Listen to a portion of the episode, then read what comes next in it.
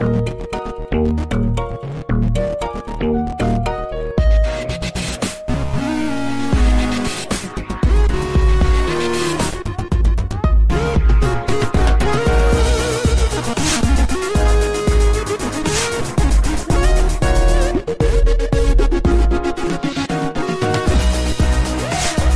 are live for another episode of First Strike on a really exciting episode tonight. But before we start the show, obviously got to plug our sponsor, our great sponsor, FaceToFaceGames.com, the number one place to get your Magic the Gathering singles. This week, select singles up to 50% off. A lot of them, most of them, are actually modern staples. So if you are missing some modern staples, they might be at a huge discount right now if you go to FaceToFaceGames.com and click on the first banner you see, and that will direct you to all, a list of cards that are off. Um, tonight, got a special guest, someone that is uh, from the Montreal community, someone who is known to be associated with the mono blue turns deck, just like our previous guest, Davies Clark, someone who had success with the deck at a recent Magic Fest. And now this past weekend, he just took down an MCQ that I was at. I personally was at there with Bant Nexus.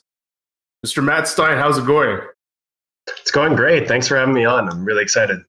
Um, it's great. I think uh, when I posted a screenshot of you messaging me if you could be on at some point to John, John, I think it was you, John. You're like, wow, shot call. Definitely, definitely just message me and then you're on the show right away. I had to deserve it though. I definitely uh, had to win my way on here. It, it was funny though. When, when, I think when you messaged me, it might have been even shortly before or after Davies Clark's win. And it's just funny that you know he's someone that you work with in modern. I don't know if you work with him in standard, but we just had him. It's just a coincidence. Boom, we have him, and, and I'm happy to have you on. Yeah, his win uh, inspired me. Like we were we were in the same car. I built his. He was mentioning I built the Gruul list like 12 o'clock at night. Played no games with it. He just ran the standard classic.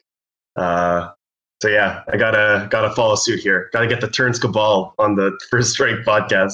I'm getting tilted because uh, John, I don't know, out of nowhere, John keeps using the same words in not only our chats, but in our personal one on one chats, cabal and skewer. it's, uh, it's getting, it's getting. I've, I've, I've noticed this kind of stuff all the time. And uh, I, I assume that English is not your first language, John, because you constantly just use idioms in anything you can fit an idiom in. You jam it in there. um, no, go on, John. We're gonna let you give you a chance to reply to this to our our. our oh, I don't know. Like you, you called it the underground dojo once, but I think a cabal is more more accurate. It's just like a bunch of underground like secret society working on these like obscure decks. A cabal will be a bit more uh, a bit more uh, bit more accurate. So yeah, I'll, I'll keep using them. I, uh, yeah, as Andy said, I'll keep jamming these. Um, yeah, English isn't obviously isn't my first language, but I'll keep jamming these idioms and hope it works out. I don't know. I'm calm a player. I'm uh, part part of my the reason I, I make content since, since I started is to uh, build the profile of certain players, and so we we want to learn. We want I want people to know more about you, Matt. And let's start from from your beginning. When I first met you, you were just some some kid who, um, as you said, prior to to the start of the show very bad at magic. So so tell tell us about that.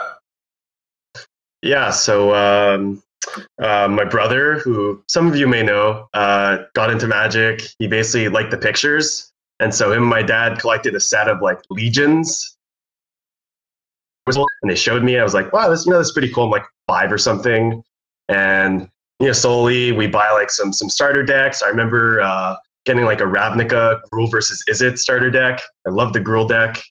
Um, but I was never really that great. My brother was always better than me. Um, he even played you in like provincials in a in a top four. That's a remembered match in uh, in our uh, our house. And then slowly started getting better. Um, I remember when I was just starting to play PTQs, they were just ending actually, but I was I was terrible. Like I think my win rate in PTQs I checked was like 25%. Um, it was like 13. I couldn't get decks. Uh, yeah.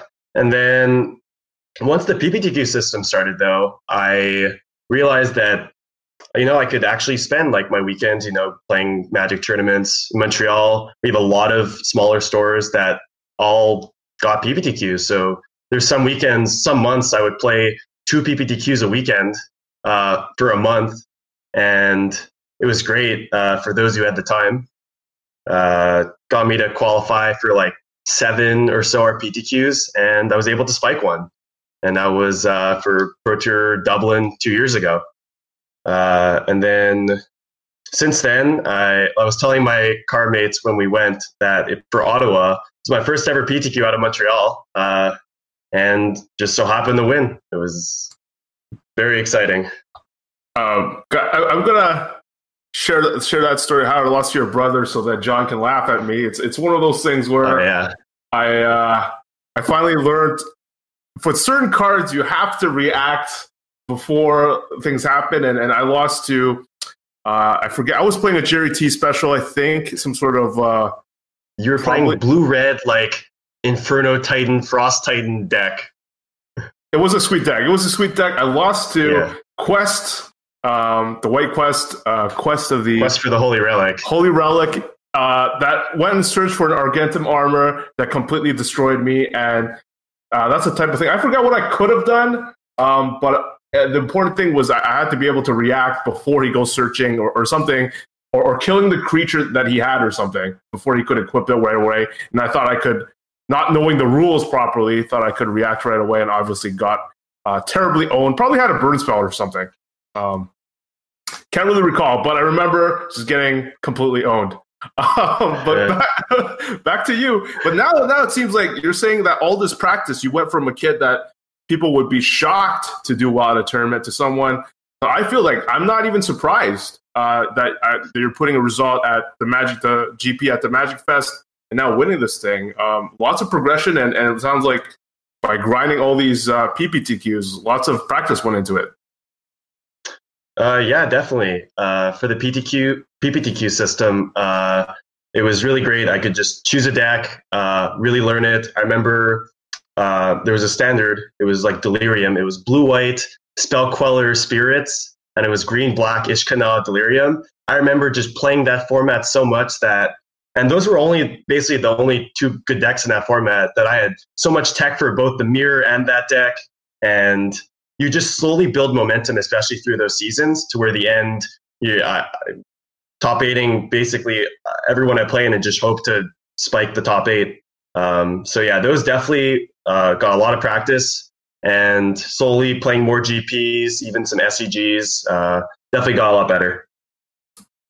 Okay, let's let's let's jump to the exciting part to your deck choice. Prior to this tournament, uh, me and Andy had been trying out the the Dreadhorde deck that Stratsky, Sifka, Flock, that cabal, if you will, was uh, working on and popularizing. And uh, when I played it, I thought it was for real. I talked to, of course, one of my best friends, Alex Hayne, who also thought it was for real. Andy dominated the queues, and it was expected uh, with its showing, with Jim Davis showing at the SCG, it was starting to, to pop up in numbers that there was going to be a strong presence um, at this MCQ, and uh, it, it, ended up being true. We saw quite a bit of it, right, Matt? Uh, yeah, we did see a lot, uh, a bit of it. Uh, I think I played against it twice in the tournament. definitely a very impressive deck. Um, definitely just all the great explorer creatures. Teferi, Teferi's just busted, uh, busted in all formats. But yeah, I, deck is deck is definitely real. I played it like I was playing it. I ended up landing and I played against the mirror twice. So it was definitely popular. And I think there was a metagame breakdown that Wizards Tower ended up doing, and Mono Red was still uh, up there in popularity. So what was your thinking? What was your prep heading into this tournament? Yeah, so my prep going in this tournament, uh, first I played the Montreal MCQ where I played Blue Green Nexus. Got to take more turns. Um, and while I like Blue Green Nexus, I found that there its flaws were very uh, you could definitely take advantage of its flaws. The big one being Teferi and Narset too. And so I believe I was like 4 2 or something in Montreal, and I played against Gabriel Laporte.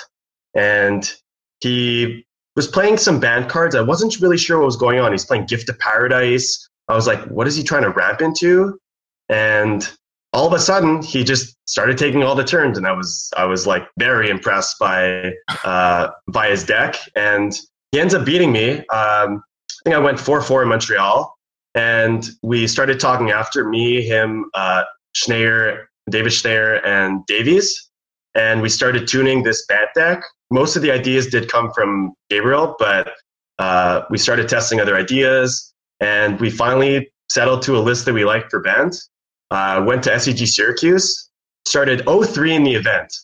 Uh, I'm telling you, uh, I'm sure a lot of you have experienced this. You you test the deck a lot. You show up to you you travel out of town. You show up to a big tournament, and you start 03. Your confidence in the deck probably went down since before uh, you you were going to play, but I stuck to it. I knew the deck had chops. Uh, I was able to rattle 10, 10 in a row and finished 11 4 uh, for a top 32. And I, and I was actually very impressed with the deck. Um, Davies unfortunately didn't make day two, and Dave, I believe, almost made top 64. But we were really happy with the list, and I basically switched one card in the sideboard, and I ran it back for for the for Ottawa. And I guess I'll I'll go a bit into the to the list. So basically, when I playing blue green, everyone uh, was always saying, "Yeah, your red your your red matchup is really Bant," and they're right. The red matchup is very bad. Um, a combination of you don't really have a lot of ways of gaining life. To uh, even if you stabilize, they will eventually burn you out. But with the bad version, you win a lot more game ones because you're playing our list is playing three Gift of Paradise and still the four Root Snare. And post board, you just get a, a, huge amount of life gain in Lyra, Knight of Autumn. Um, what else do we play? Elite Guard Mage, uh, Dawn of Hope, and even uh, a Tolsimir Friend to Wolves. So we found just like playing a bunch of life gain, uh, especially these creatures that can block and pressure their walkers.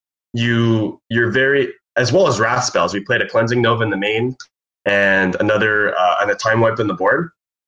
And I found my red matchup got a lot better. The even though Teferi was the number one card in standard, and I was very aware of this, um, such as against the Command the Dreadhorde deck, uh, if they don't actually draw Teferi, you just go over the top of them. Like you will eventually get inevitability, and you will eventually be able to take enough turns where uh, even just a Wrath spell will wrath their board. You're not worried about the walkers, it's really just Teferi is the is the issue. John, uh, you've been in the lab a lot this week. Uh, have you stumbled any list with uh, Gifts of Paradise? Are, are, you surprised? Have you seen Matt's list? Yeah, I have, and I was actually talking. I, I was actually talking to Pedram, the second place finisher, um, throughout the weekend here, and uh, I was uh, uh, your list definitely caught my eyes, Matthew, because it was very, very hateful to aggressive decks, and you know, between the Knight of Autumns and the Lyras and the uh, the, the Sweeper and the Tolsimir, it's like, oh well, you cannot possibly uh, sideboard uh, as though they're just normal Nexus, because usually as as red, we just like take out the top top end bombs and we bring the the war boss and whatnot. But there was so much like life gain that we probably needed to go a bit longer. And I'm not sure if Pedram did that against you, but um, yeah, it's it's uh, from from looking at the list, I could definitely tell that you guys um, didn't arrive at the list um, by accident here. There, there was definitely a lot of thought and mapping going uh, mapping uh, going on before arriving at that list. So obviously it worked out and uh, yeah really happy that uh, you you made it work considering that nexus like the common notion is that nexus is not playable in a field of uh, narset and um, uh, teferi but you guys clearly identify the problems and addressed it in a very efficient manner. That's that's my take.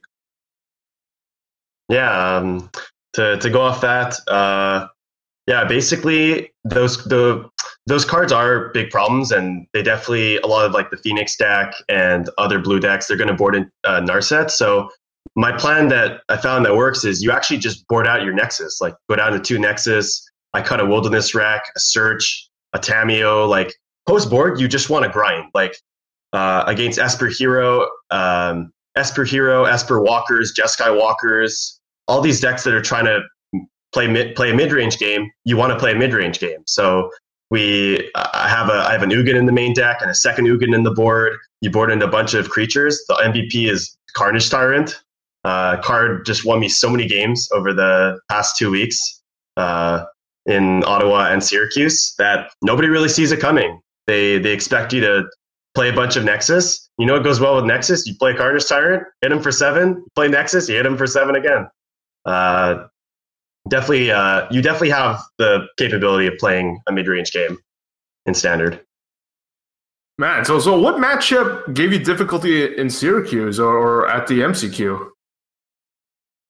Um, with the deck, uh, the mana base, even though it does look really, uh, really fluid, uh, it can definitely cause trouble. I remember in Syracuse, like my first three rounds, I don't think I played a third land drop in five of the six games I played. Uh, so you can definitely stumble. You can definitely uh, not hit your colors we're playing a very uh, color centered deck. So your mana base is definitely your worst matchup. Mono red, like you're not a favorite game one. I think you definitely improved game two uh, post board. So like in at the MCQ, my only loss was against mono red, where um, I think he turned forward me on the play. Uh, I was able to win game two, and then game three, I just drew a bunch of lands. So you could definitely lose the mono red matchup, but I, I do definitely think post board were favored. And in the finals, uh, it was definitely a close uh, close match, but I was able to to beat Mono Red. Sorry, Car. Uh, did you see any Tibalts from Pedram? Oh yeah. So Tibalt, uh, I forgot to say, Tibalt is basically the card out of red that you're scared the most. Um, uh, basically, every red player is going to have Tibalt. So um, the plan in our in uh, in Bant Nexus is obviously to try to gain a bunch of life to the point where you can't get burnt out. But with Tibalt in play, uh, it's definitely tough. So that's why I like just boarding in a bunch of creatures because you can just pressure the Tibalt. Um, sweepers too. Uh, you want to clear their guys, and if they're Tibalt's at one, odds are you could kill it. There's a, Uh, a mobilized district in the main as well as two blast zone as alternative ways of dealing with Teferi and Narset and Tibalt, other walkers that give you problems.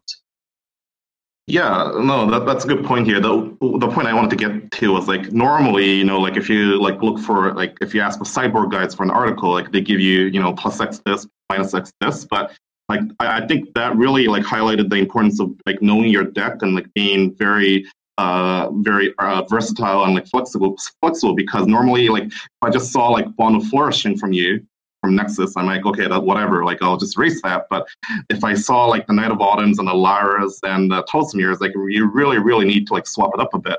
And as I said, like the normal plan of, you know, just like minus three frenzy plus three war boss probably won't work and really need to adjust and uh, uh, bring in the table and probably bring in like probably leave in the frenzies because like if you guys are like bringing a lot of creatures, you need to be able to grind a bit and uh, go over the top of you a bit. So yeah, I mean, uh, it's that, that kind of just highlights like the cool part of you know it's just like the cat and mouse game where there's like the switcheroo sideboard plan, and you know the other person has to be alert and adept enough to like react to your reaction. So that's that's pretty cool. I, it seems like uh, from uh, talking to a bit to Pedram, like he didn't immediately note re- recognize this on sideboard tables, but not sure if you saw that uh, specifically for the finals or not.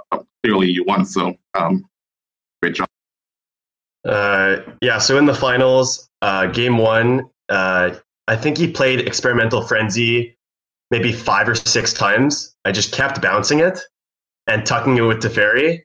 Uh, and if they keep having to invest four mana into it, uh, they're not going to be able to abuse its its power. So uh, I was able to slow him down enough to win. And then game two, there's a pivotal point where I have a, a Lyra in play, and I can't attack with it because he's threatening too much damage on the swing back and I think I'm at around six life or something. So I'm thinking he has a war boss in play, so he's going to be forced to make a token. I can block the token with my Lyra, and he can't really get much more damage in, so I, I net positive on the attack.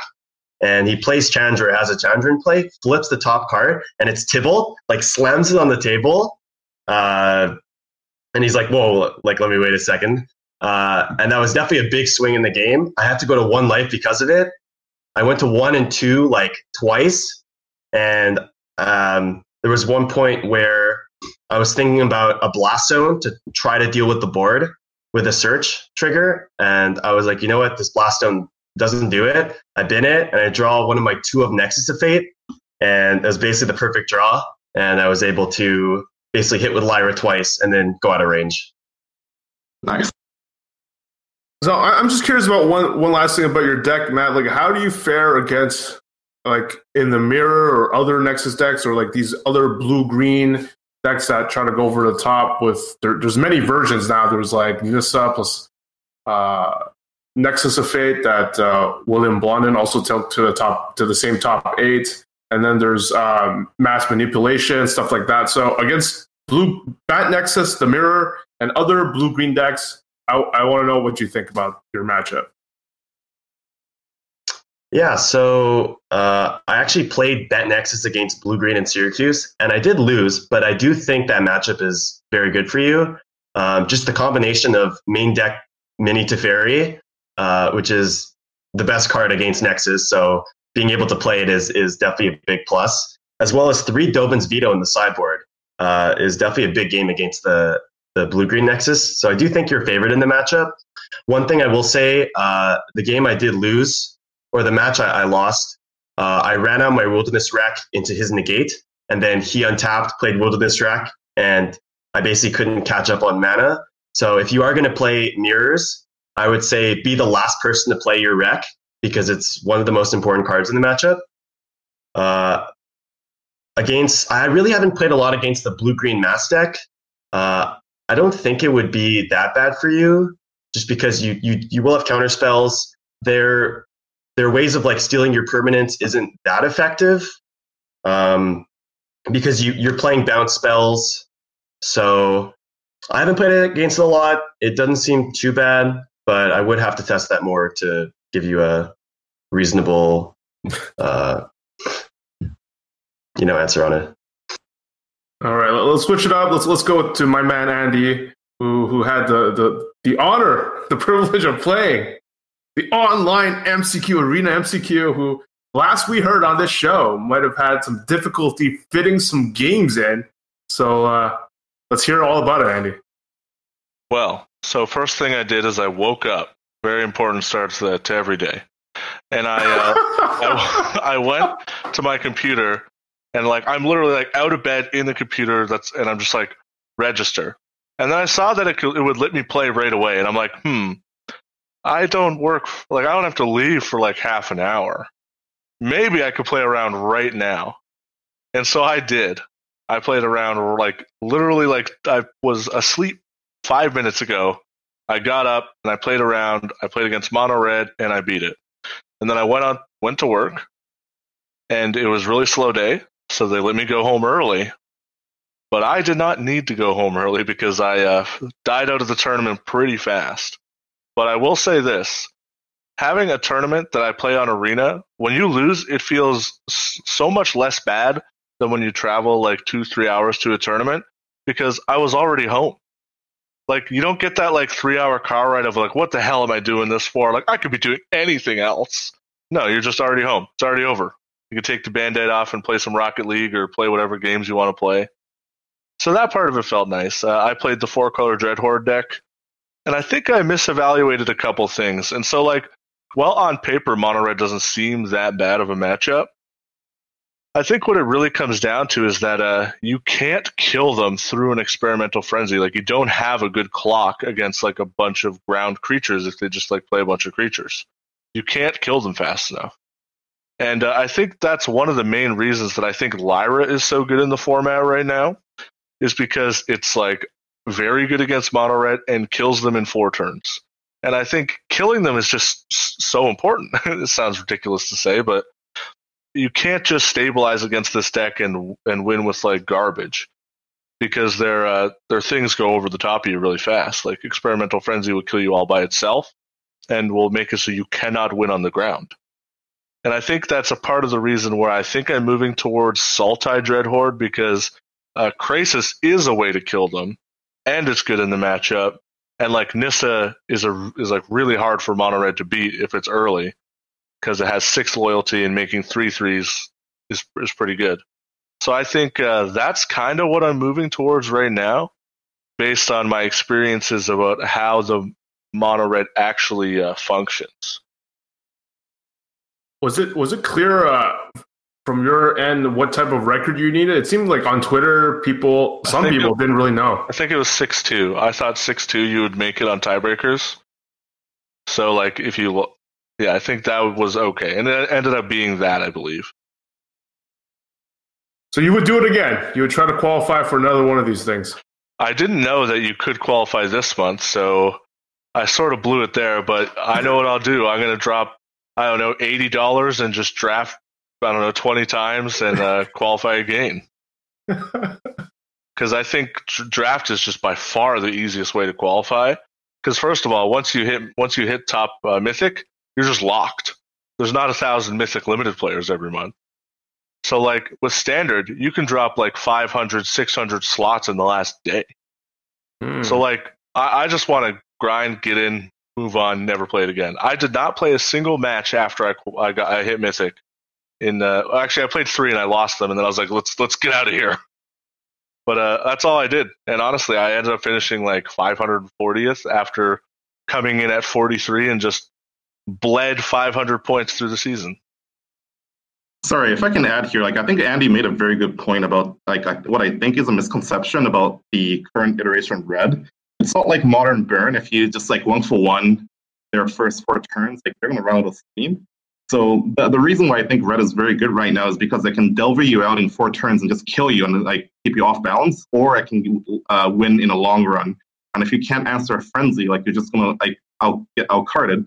So as a red player, what I'm what I fear is not like incidental um, like sweepers or incidental life gain. It's the ability to turn the table and like kill me real quick. That's like that's the reason why the Jeskai Super Friends carried for red. It's not because they have like sweepers, clarions, etc. It's that Sarkhan can really kill you fast before I can get set up uh, with my um, Chandra or a frenzy lock. So like I, I, just got I just gotta like reiterate Andy's point that like you, if you want a good matchup against red, it's not to stall, it's to kill them. Like it's to stall a little bit and kill them fast. Uh, I just want to say I completely agree with both of you.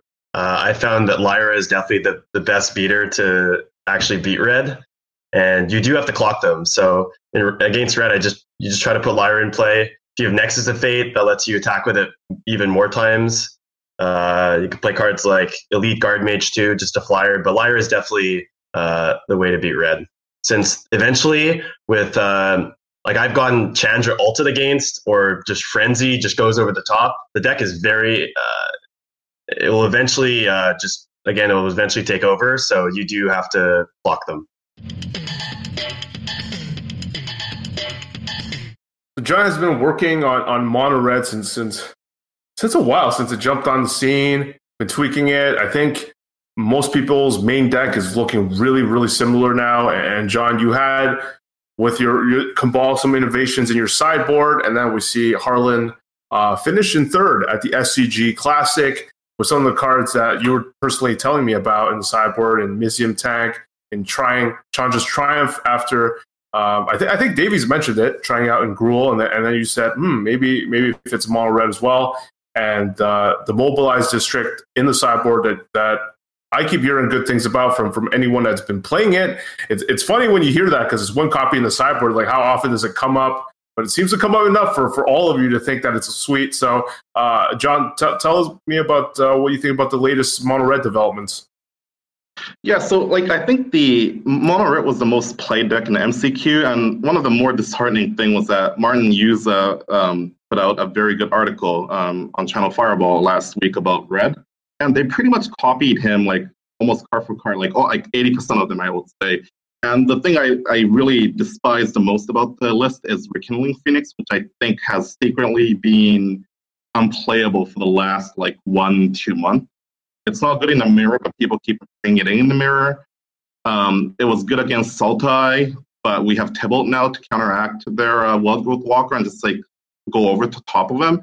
And it's a bit slow for um, against White. And I really never really liked Rekindling Phoenix. And Rekindling Phoenix uh, off of like Frenzy is just like a below average turn. So um, I did see a lot of lists playing his list. Um, we've been iterating a lot um, in the red cabal, so to speak. And, you know, in the first week, the Haruria MCQ had a second place list that's mono red and had two mobilized districts. And my immediate reaction was LOL. But the more I tried it as a meme and the more I tried it, I liked it. So the reason is that like Autumn Burchett had a very good um, Twitter uh, chain on how the flaws of the mono red uh, deck and how it's structured and built. And one of the one of the things that people are I think people are making a mistake is not uh, having the land to uh, reliably land the um, uh, the, the, your four mana bombs. So I tried it as 21st land off the sideboard when you go bigger um, during sideboard games, and it's been great. It, it dodges like uh, Deafening Clarion, Shock, Moment of Craving, anything that's like Sorcery Speed, to Teferi Bounce. It ambushes Super Friends, uh, Planeswalkers, etc. And it's just a good grindy deck, and it helps you uh, cast these um, spells on time. Mizzium Tank was something that uh, Harlan, I believe, um, suggested in the chat. Um, I kind of scoffed at it at first, but it's it's kind of cool because it tramples over the little Kasmina or uh, Saheeli or uh, small construct tokens, and um, it doesn't get hit by uh, sorcery speed removal, which is cool. Um, I think I'm not, I'm a bit medium on it, and the other one was uh, actually inspired by Davies. Like I was uh, listening to him talk about uh, how good uh, Chandra's defeat was in his Gruul deck, and I kind of thought, hey, we play Chandra too. Like, why don't we do that? And I know the Super Friends are magic for us. Why don't we just um, have uh, extra removal that can potentially do five damage to uh, Teferi that just up? So Chandra's Triumph has also been something that we've been testing, and I think it's pretty good.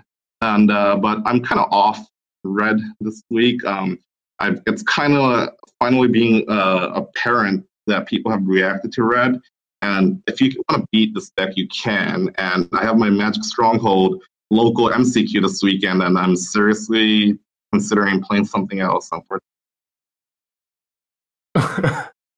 John, John, isn't like the Juza deck, Juza deck, or, or any of these main decks?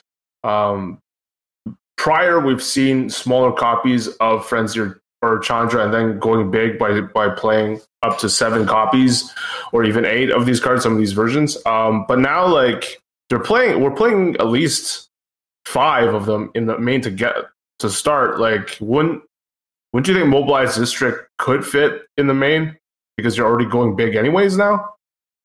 Well, my, my build is like I take out a lot of smaller cards, um, sideboard like Firebrands and like uh, Shocks, which are low impact, in favor of Tibalts in favor of like uh, more frenzy and uh, Chandra. So um, games also tend to go a bit longer in the post board, and that's that's my logic for having the 21st land in the sideboard. Whereas Red, I think, has one of the most streamlined and best game one configuration as is. So I'm happy to just like, keep the baseline as is and adjust to uh, other people's adjustments. That's my logic. So what, what have you been toying with? So I keep seeing these Super Friends decks and these like three color, four color abominations.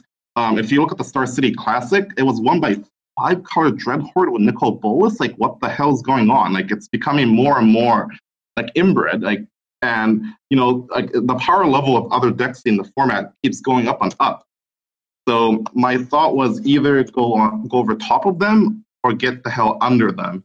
And I just feel like Red wasn't doing the get under them um, thing a lot uh, well. Uh, so Tangrams, one of the best uh, Magic Online grinders out there, I think, um, had a pretty interesting post where he, uh, in the standard Mox uh, list, he 6 2 with what I would call the Simic Tron deck. So they have Mana Dorks, they have Growth Spirals, and they have, uh, what is it called, Atamios, at Nissa, which I think was heavily slept on. And people are finally realizing how good it is. And we just go over top of them. No, no wilderness reclamation because it's like that's really bad against like Teferi. And one of the inspirations for this sort of uh, ramp deck was to circumvent Teferi, baby Teferi and just ignore them. And you go over top of them with Krasis, uh, finale of Revelation, I think, and just go over top of them and do like whatever whatever the hell you want. You also have Nexus. So i uh, he went 6-2. He said it was like untuned, and I just started playing it as a joke, and it felt great like any mid-range or control deck that wasn't counterspell heavy, like I just toy with them. Like I, I, I felt like I was playing a completely different game. I, I would just like press buttons randomly and they would just lose. I haven't really played against like white or red aggro, but we have grazers and like we have like ripjaw raptors, etc., that can theoretically help. So I like the fact that it really goes over the top of most things in the uh, in the format. Maybe like pure nexus, like wilderness reclamation, that might be tough and I might have to add like Mystic, uh, Frilled Mystic and all that, and like other permission pieces. But so far, the results are very promising, and if I can just proof it out, I'm probably going to play it this weekend. That deck sound that deck sounds sweet. Uh, I mean, I heard Nexus, so. uh, I want to make a point about the mobilized district before. Uh, I think I think it was in the finals.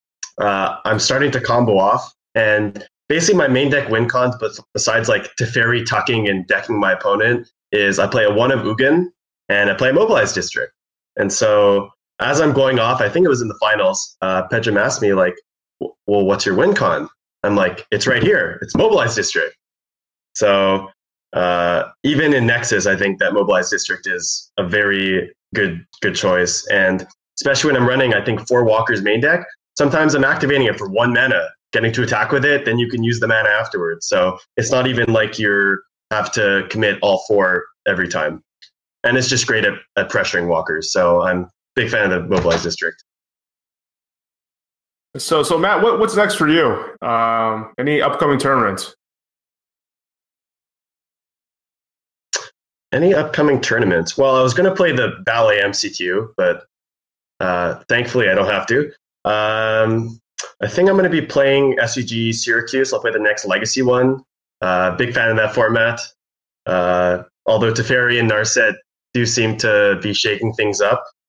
Uh, I think the MC's in a couple months, so I should got I got to get started on on testing. Uh, I don't think I'm going to be playing uh, turns uh, Teferi and Narset, like Davies was saying, it's it's shaken up everything, and I'm not sure if the turns deck can actually beat them. So uh, it does depend, though. If, if people think this is so good and, and blue white control is going to be uh, a good choice, then maybe you just have to try to find a deck that beats blue white. Uh, I'm not sure what it is right now. I know turns before blue white was basically a buy because uh, you could just you could drowse their lands. They have seven counter spells in hand, but it doesn't matter and then then you could go off. But now with uh, with Narth with Teferi and Narset, it's it's tough. So not too much. Gonna definitely be testing. And uh, this weekend, I'm actually playing the face-to-face games Open Plus. And uh, I was telling Jonathan before, we're going to be uh, trying to put some Griselbrands on turn one. uh, he was saying how uh, a Japanese uh, master got second in uh, in the online modern MCQ, and I was looking at his list, definitely very innovative. I'm not sure if it's the correct version. I haven't tested his his singletons, but uh, if he's able to do well, then I think the deck could be real even without the London Mulligan rule. But with the London Mulligan rule, I think the deck is extremely good. Uh, but before continuing I'm wondering what what deck in Legacy would you play? You know, like uh, so the last SCG Syracuse, I top 32 with Miracles, and even with top uh, band, just counter band, just just Miracles, uh, I drew twice, and I'm if people who know me, I'm a pretty fast player. So me drawing twice in a tournament unintentionally uh, is not something that happens very often. Uh, in one of the matches, I actually decked my Miracles opponent in game one, fully decked him, uh, in the accumulated knowledge uh, mirror. So uh, legacy. Recently, I've been uh, trying to pick up Storm, uh, specifically uh, Ant, which is um, sort of a slower. You play seven discard spells. You're playing Cabal rituals, and you try to you try to storm them in one turn. But with Teferi and Narset, makes makes that a bit worse. So the format's definitely been shaken up. But then again, there's no number one, there's no best deck. There's no countertop miracles or uh, recently Probe and death Deathrite got banned uh, like a year ago. So Legacy's definitely shaken up. Uh, I may just go back to playing miracles since I, I'm pretty confident, pretty comfortable in the deck. Uh, I think it's well positioned, but uh, Stoneblade won the last GP, Legacy GP. So Stoneforge Mystics are on the rise too. Uh, we'll have to see. Sorry, let me just uh, interrupt here. Um, so the the team that I won uh, last uh, SCG Las Vegas with, like obviously had uh, Cyrus Corman Gill um, playing Storm here. Uh, he's very well known in the ad community, and lately, like gas. he, he is pure gasoline. He's like one of the Yeah. nicest guys I know. But um, he's been kind of lamenting the fact that Narset and Teferi got printed, and he's repeatedly told me Ant's not playable anymore. There's too many Chalice decks because of the Karn the Great Creator. There's too many Miracles decks because of Narset, and he's just being off, like uh, very discouraged by uh, um, Ant, so to speak, and that's his baby. So I, I don't know. Like as someone who as someone who also plays Ant, and like I I bought into Storm Legacy because of Bryant Cook's uh, website, uh, the epicstorm.com, and I picked up Ant because of Cyrus. I'm a bit discouraged too. Narset, like these like three mana planeswalkers have had warping effects in all formats. Like how, when's the last time you can say that? Like standard, modern, legacy, even vintage. So it's the changes are real, I think. And Yeah, people, it's crazy. people who are going sorry, I, I was going to say like people who are going to be rewarded in this like first like four weeks of new, the new format, like it's going to be the people you know know and people who test hard and people who can like reveal what the actual tier one decks are. And I think that prior knowledges and prior like notions are going to be invalidated very fast.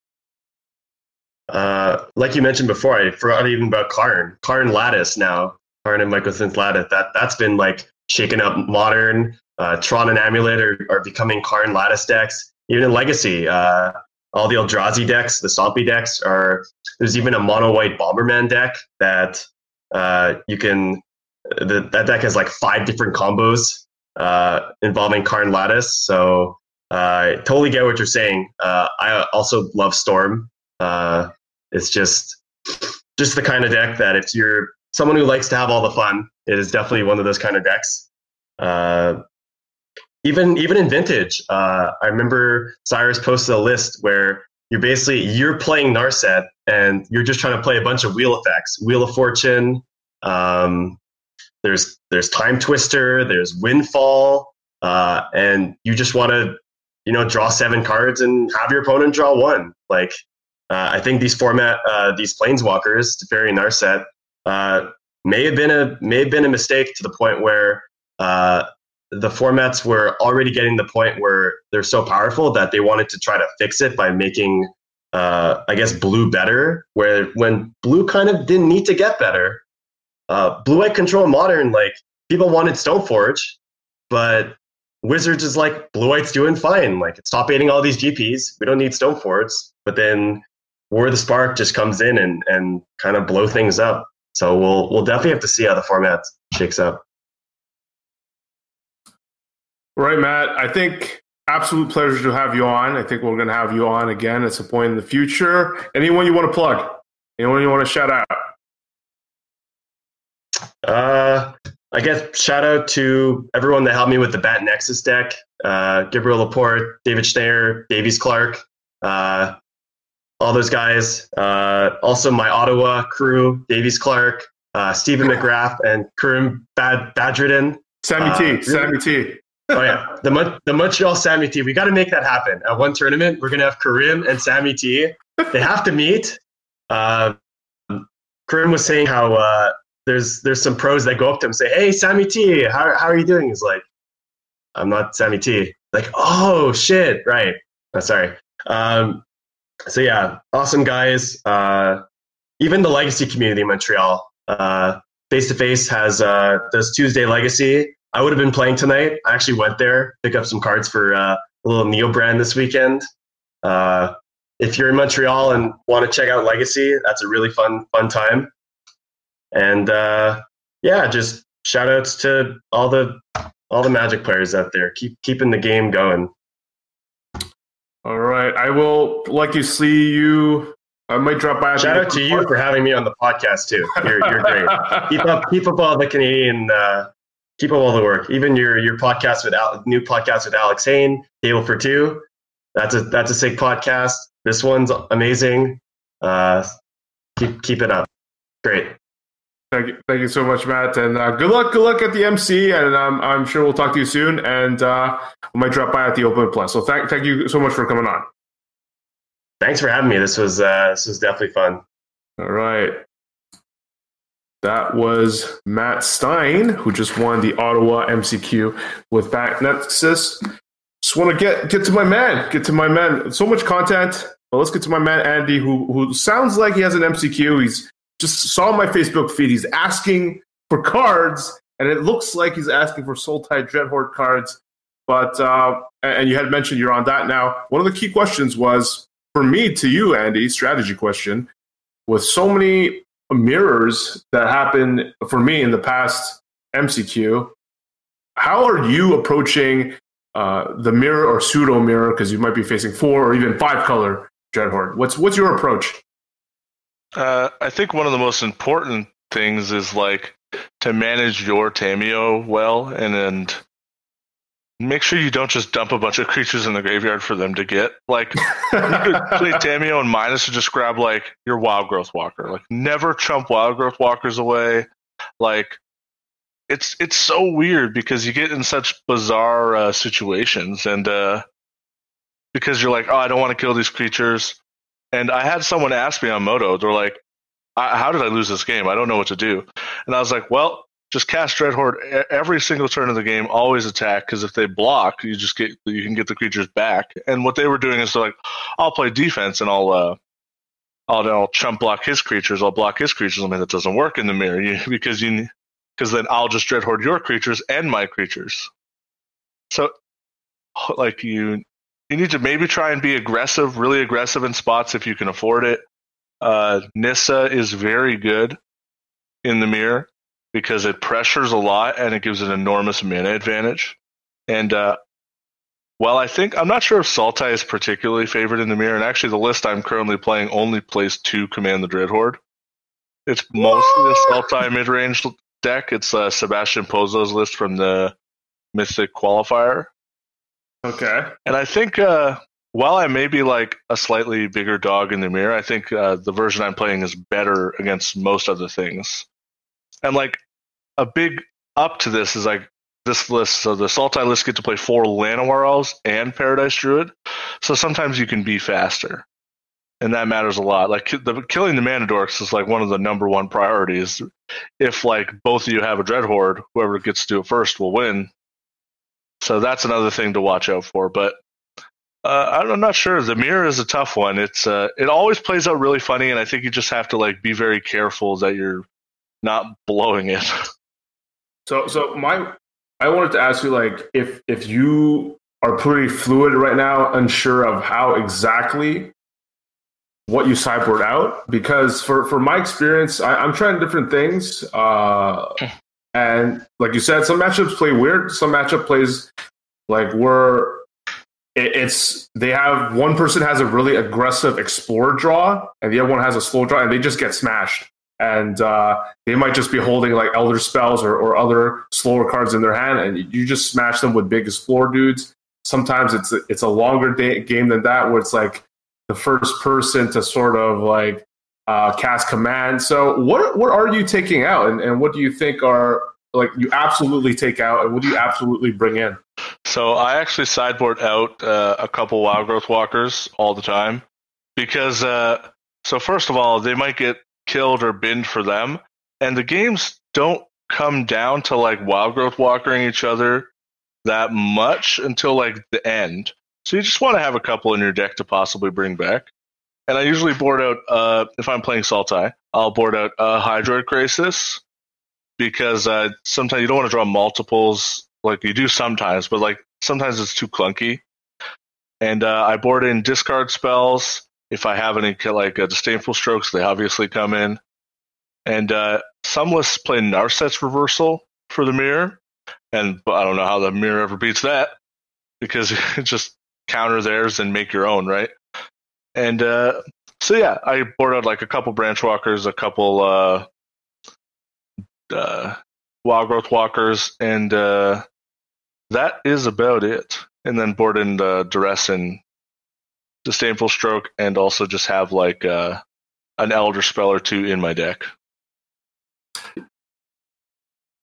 Have you have you ever shaved any of the? Uh, I'm just asking out of curiosity. Do you shave any of the dorks ever? Do you feel tempted? It depends. If I'm on the play, I'm like I could shave a dork because I don't want to draw too many of them, and I'm already on the play, so it's like I already have a free mana dork. And, uh, I never thought of it like that. and uh, if I'm on the draw, I uh, so, sometimes it depends. Like sometimes you just want more duress from that kind of situation because that can catch you back up. And uh, you might not want to draw the mana dorks because you're going to try and keep things in check with the rest. So like you can board them out, but uh, the best openings are just so good with them. And like turn three Tamiyo and is on the play is like pretty hard to beat, almost unbeatable. Turn three Nissa, if you play two mana dorks, that's basically unbeatable. So like you have to keep in mind that while the mana mana creatures have diminishing returns in the late game, because you're planeswalker focused and you have the you have a bunch of Hydroid Krasis, you can actually get that value back pretty fast by playing a planeswalker return earlier, or maybe uh, getting an extra card off of Hydroid Krasis. So I think you probably want to keep most of your mana dorks. Yeah.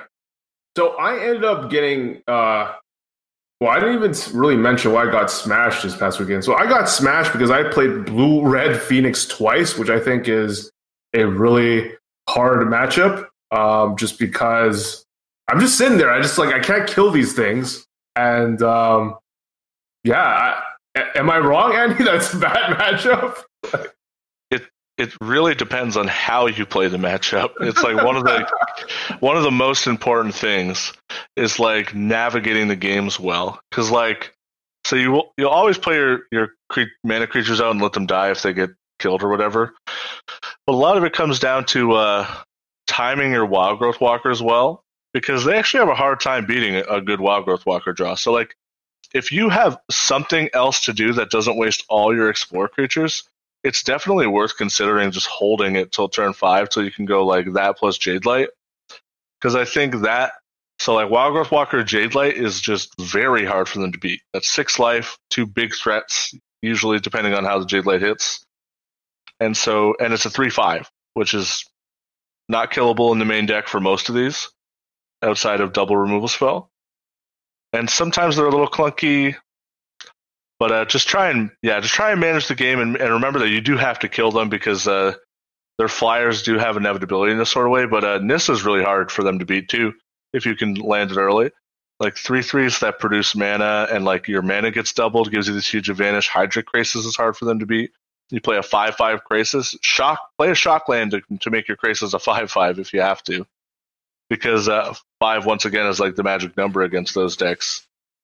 And uh, so the list I'm currently playing also has two hostage takers, which is one of the best things in the matchup. If you can wait till turn eight, it's uh, it's best to do it that way. But a lot of the time, your stuff's getting killed in the meantime anyway. So hostage taker survives actually a lot more often than you think it would. So I'm I'm I'm buying into hostage taker probably needing to be in the deck because often like you're you're left with you just want one something that just maybe stymies them for a bit, and you need something that can actually kill or get remove a crackling drake or or um, or a phoenix. And the normal like the Jerry T version that I played, I'm just sitting there with like a Vraska and I can't do anything. And uh, yeah, there's only one Vraska in this list, and there's two trophies in the main deck.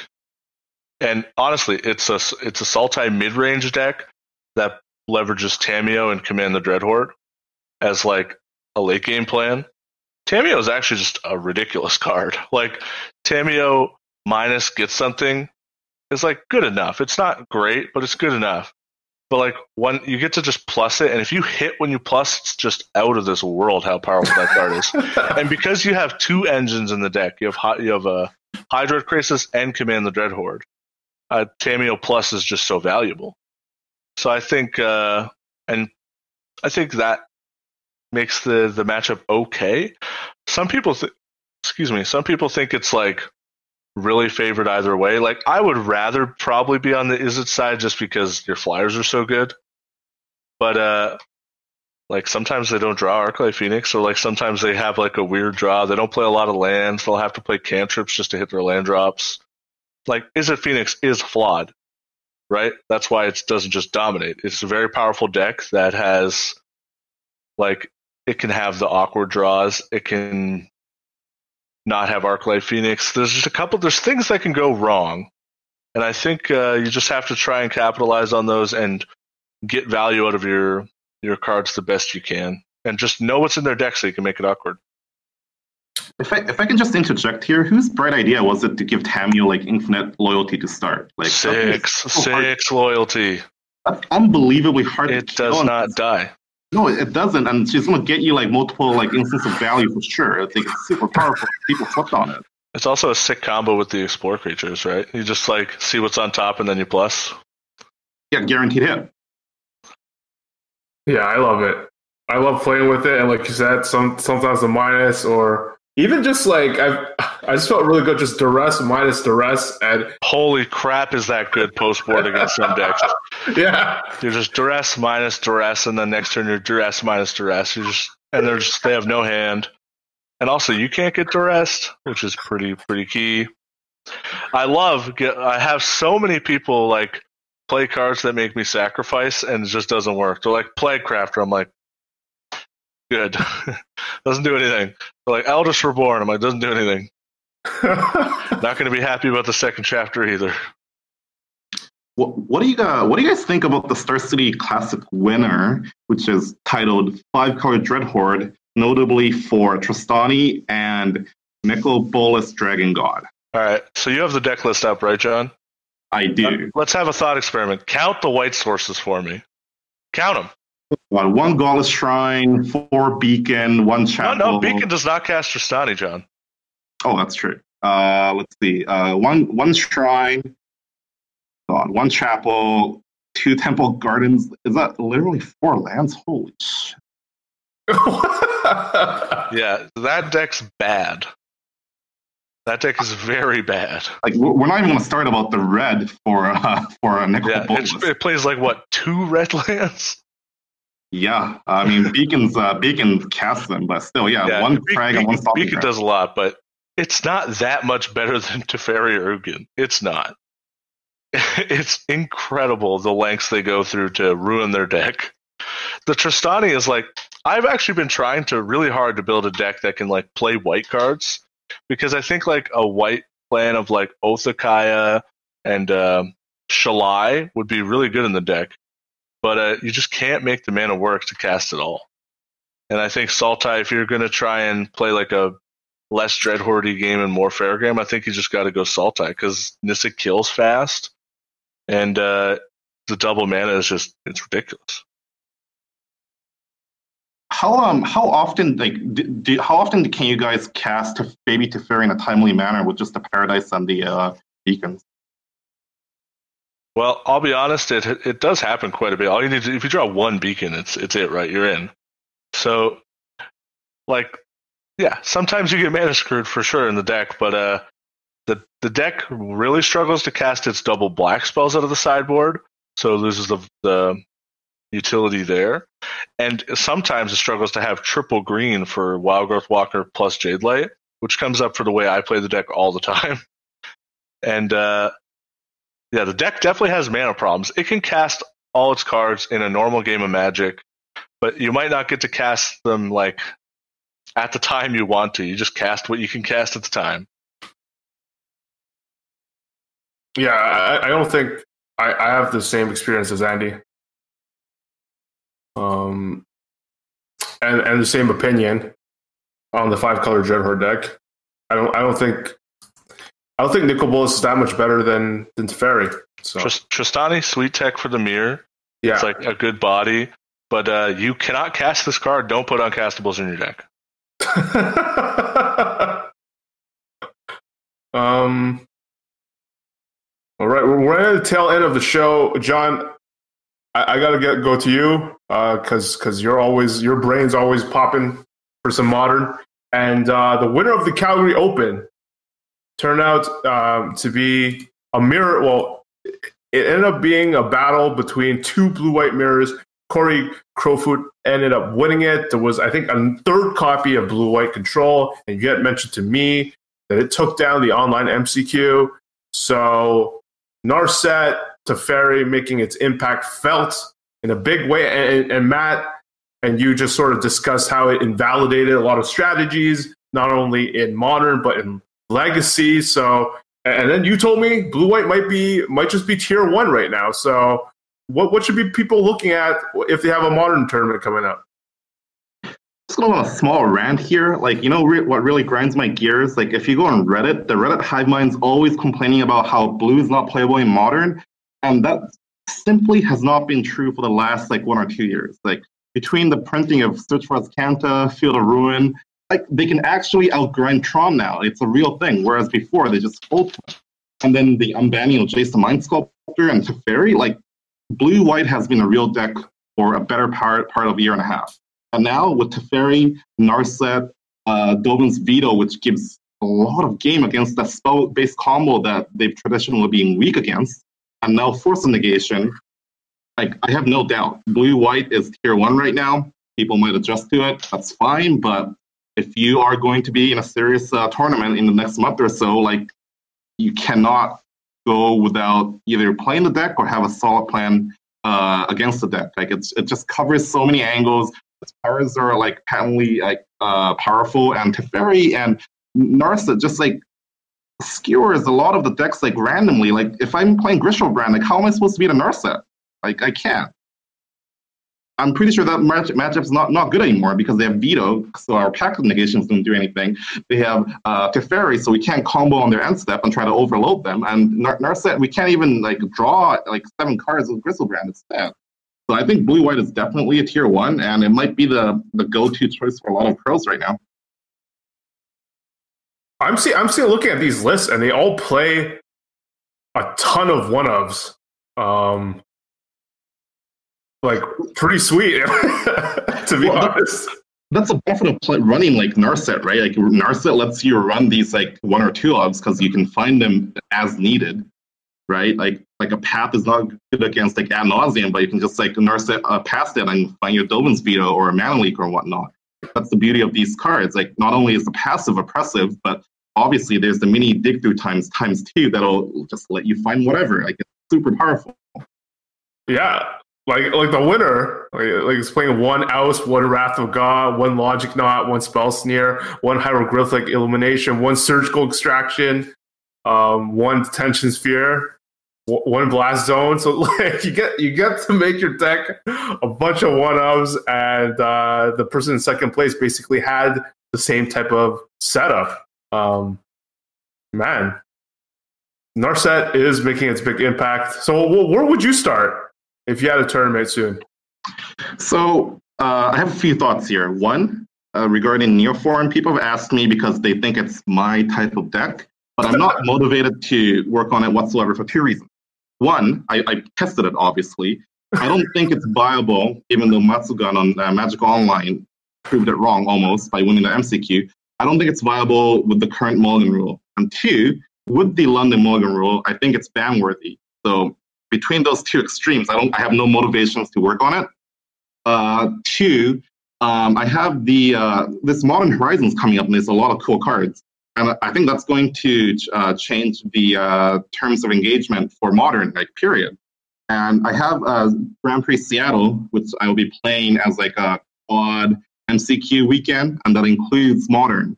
Like my starting point is going to be either go way over the top of people as they're trying to do their cool Karn the Great Creator thing or Narsa thing, or go way under.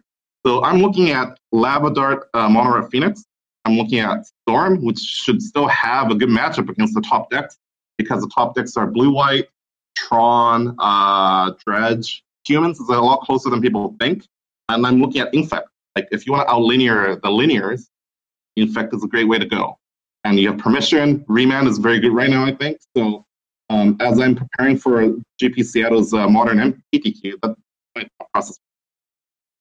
What What about people who just want your your insight, even though you haven't been grinding? Uh, if they have a tournament this weekend, like the Montreal, like at the Face Face Games.com, as I'm plugging this Montreal Open Plus, should they just play Blue White Control? So I think Amulet is uniquely positioned right now because Amulet, I think, has a pretty good game, has a pretty good game against like Karn, uh, blue white. Like I think the uh, meta game is uh, very fair right now, and I want to go like to either side of the spectrum, go over the fairness or go under the fairness. So I think like Valakut or like Amulet's pretty good. Those those are big mana decks that can still beat other big mana decks, for example. So I would start there. Um, I think humans is fine. Humans has been uh, seeing a lot of play, um, but I think it's just another solid deck.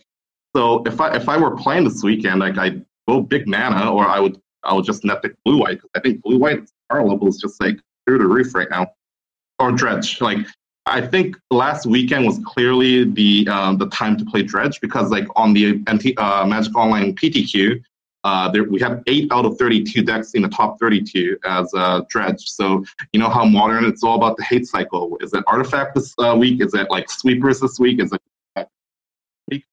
think in paper it's still a good time. So if anyone's playing like the face-to-face uh, Open Plus in Montreal, for example, uh, in summary, like I would consider Dredge. I would consider a big mana like Valakut and Amulet, and you're. I don't think you go wrong with blue white. I think it's powerful.